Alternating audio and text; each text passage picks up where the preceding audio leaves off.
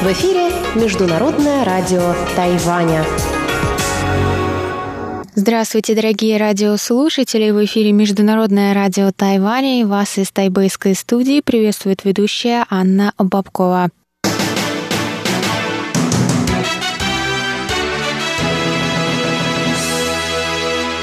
Сегодня суббота, 16 января, и сейчас я для вас проведу обзор новостей прошедшей недели, а затем в эфире, как всегда, прозвучат тематические передачи субботы. Всемирный Чайна Таун с Владимиром Малявиным, Нуран Тайвань с Игорем Кобылевым и повтор передачи «Радио путешествие по Тайваню» с Чеченой Кулер. Я вам напоминаю, что на коротких волнах вы можете слушать нас на частоте 5900 кГц с 17 до 17.30 UTC и на частоте 9490 90 кГц с 11 до 12 UTC. Вы также в любое время можете зайти на наш сайт по адресу ru.rti.org.tw и там послушать ваши любимые передачи и почитать последние новости с Тайваня. Вы также можете воспользоваться нашим очень удобным новым приложением RTI2Go. Оно доступно на русском языке в магазинах Apple Store и Google Play. А если у вас есть какие-то вопросы или предложения, вы всегда можете связаться с русской службой по электронной почте, написав на адрес russ.rti.org.tw. А сейчас к главным новостям уходящей недели.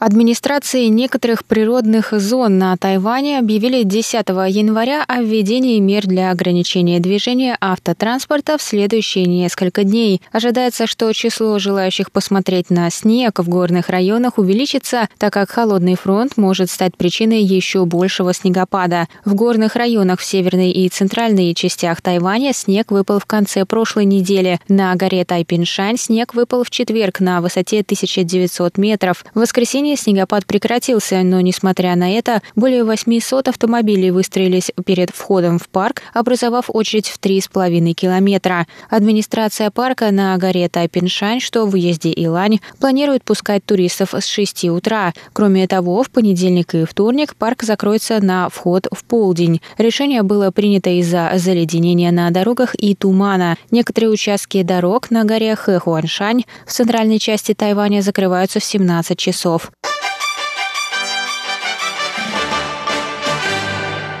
Врач больницы на севере Тайваня стал одним из двух новых пациентов, заразившихся коронавирусной инфекцией на острове. Это первое заболевание местного врача со времени начала эпидемии. Центральный противоэпидемический командный пункт Тайваня сообщил во вторник, что врач, мужчина старше 30 лет, заразился от одного из своих пациентов, которых он лечил от коронавируса. Название больницы не разглашается. Вторая заболевшая медсестра той же больницы, состоящая в отношениях отношениях с тем врачом. Так как они проживают в одной квартире, пока считается, что она заразилась от врача, а не от пациентов больницы, так что заражение двоих человек не считается кластерным. Работники служб здравоохранения идентифицировали 464 человека, с которыми врач мог контактировать в больнице, но ни одного из них не был выявлен коронавирус. Их тесты оказались отрицательными.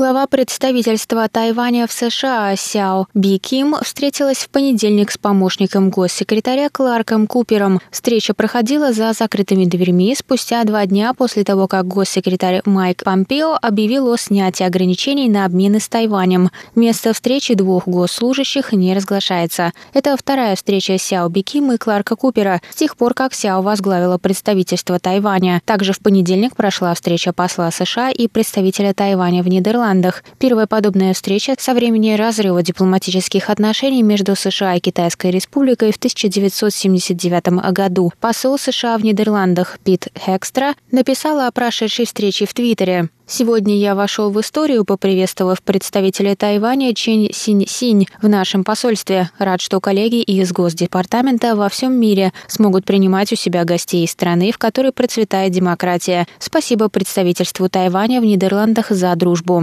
Представитель Тайваня в Нидерландах Чинь Синсини рассказала, что в ходе встречи обсуждались вопросы, связанные с сотрудничеством с Нидерландами. Госсекретарь США Майк Помпео сказал в понедельник в интервью «Голосу Америки», что решение о снятии ограничений на обмены с Тайванем было не внезапным, а хорошо продуманным.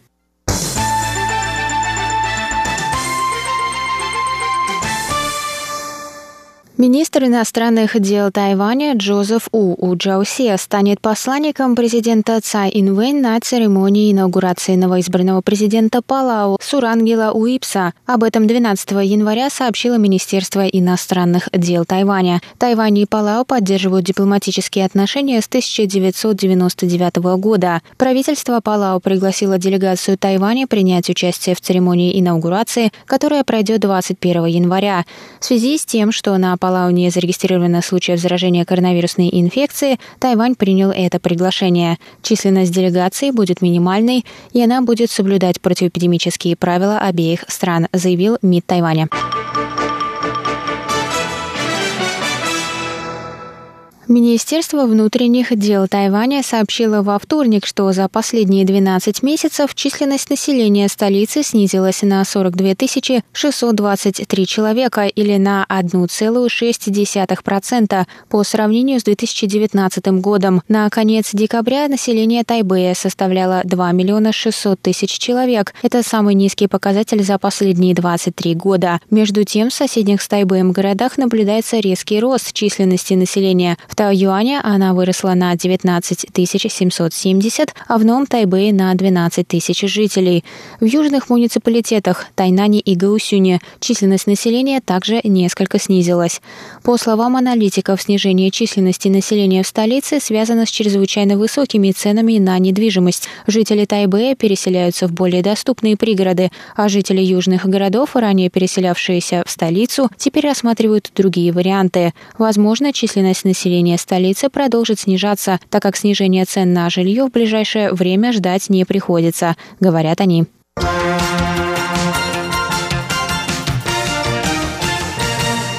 Американская компания аэрокосмических перевозок SpaceX запустит на орбиту два произведенных на Тайване спутника 21 января, рассказал 13 января министр науки и технологий Тайваня У Джинджун. Спутник «Белка-летяга» был разработан Государственным университетом Джуншань для изучения влияния плазмы в ионосфере Земли на радиоволны, используемые для сетей 5G. Второй спутник «Юшань». Он был разработан компанией Tin Far Electronic Co. для отслеживания морских транспортных передвижений, рассказал министр. Спутники будут запущены в космос ракетой Falcon 9 с базы в штате Флорида, США 21 января. SpaceX – это американская компания-производитель космической техники. Она была основана в 2002 году с целью сократить расходы на полеты в космос и для открытия пути колонизации Марса. Гендиректор компании Илон Маск.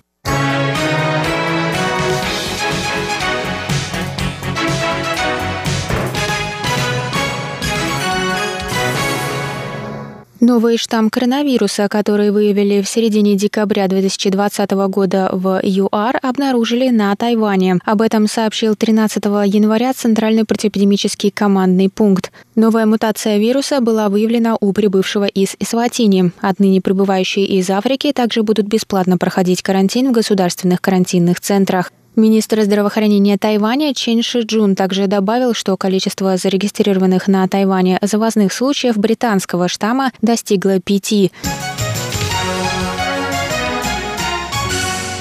Комиссия правосудия переходного периода Китайской республики Тайвань предложила 13 января увеличить размеры компенсации семьям жертв авторитарного режима. Жертвам насилия, преследований и других нарушений прав человека со стороны государства в годы белого террора уже полагается компенсация, однако комиссия предложила увеличить ее сумму. Комиссия также предложила меры по возвращению земли тем, у кого участки были незаконно отобраны авторитарным правительством. По предварительным оценкам комиссии комиссии общая сумма выплат достигнет 20 миллиардов новых тайваньских долларов. Это 714 миллионов долларов США. Правосудие переходного периода – это понятие, охватывающее процессы, связанные с попытками общества преодолеть наследие крупномасштабных нарушений базовых прав человека, которые совершил конкретный политический режим. На Тайване под этим подразумеваются попытки общества преодолеть наследие репрессий и преследований политической оппозиции на Тайване в период авторитарного правления партии Гаминьдан. В 1949 году после поражения Гаминьдана на материке на Тайване было введено военное положение, которое продолжалось 38 лет и 57 дней, завершившееся лишь в 1987 году. Этот период получил затем название «Белый террор». В период военного положения на Тайване обычные граждане могли стать обвиняемыми в военном суде по статьям, имеющим отношение к государственной безопасности. Точные данные по количеству жертв террора отсутствуют, однако, по мнению современных тайваньских историков, от 10 до 30 тысяч человек погибло в результате политических репрессий в те годы. Долгое время обсуждение инцидента 28 февраля, ставшим отправной точкой белого террора, было строгим табу, однако демократическое правительство стало делать шаги к реализации правосудия переходного периода, чтобы принять трагическое прошлое.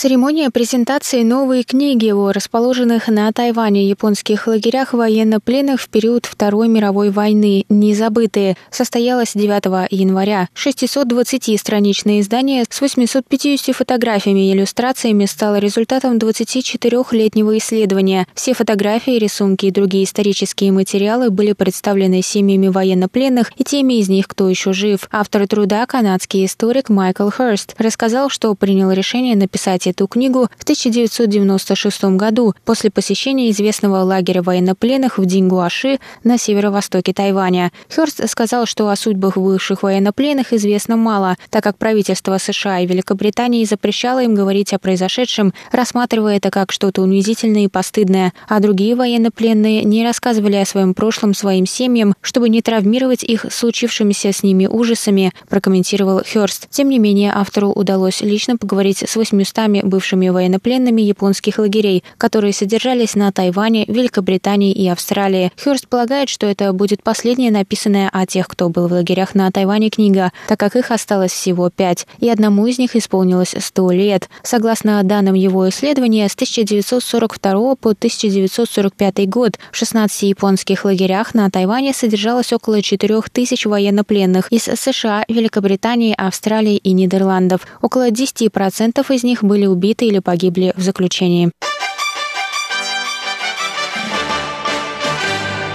Президент Китайской республики Цай Инвэнь встретилась 14 января с постоянным представителем США при ООН Келли Крафт на видеоконференции. Крафт должна была прибыть на Тайвань с официальным визитом 13 января, однако Госдепартамент США объявил об отмене всех зарубежных поездок своих представителей до конца месяца ввиду активной подготовки к смене администрации. На видеоконференции Цай, Крафт и зампомощника госсекретаря по вопросам Восточной Азии и Тихого океана Дэвид Фейт обсудили обсудили участие Тайваня в деятельности международных организаций, укрепление сотрудничества между Тайванем и США, общие демократические ценности и обмены в сфере образования. После встречи Крафт написала заметку в своем твиттере, в которой высоко оценила усилия Тайваня по борьбе с коронавирусной инфекцией, а также вклад Тайваня в здравоохранение, технологию и передовую науку. Она выразила сожаление, что Тайвань не может поделиться этими достижениями с ООН. Крафт написала, что сказала президенту Цай, что США всегда будут поддерживать Тайвань Тайвань как партнера и друга.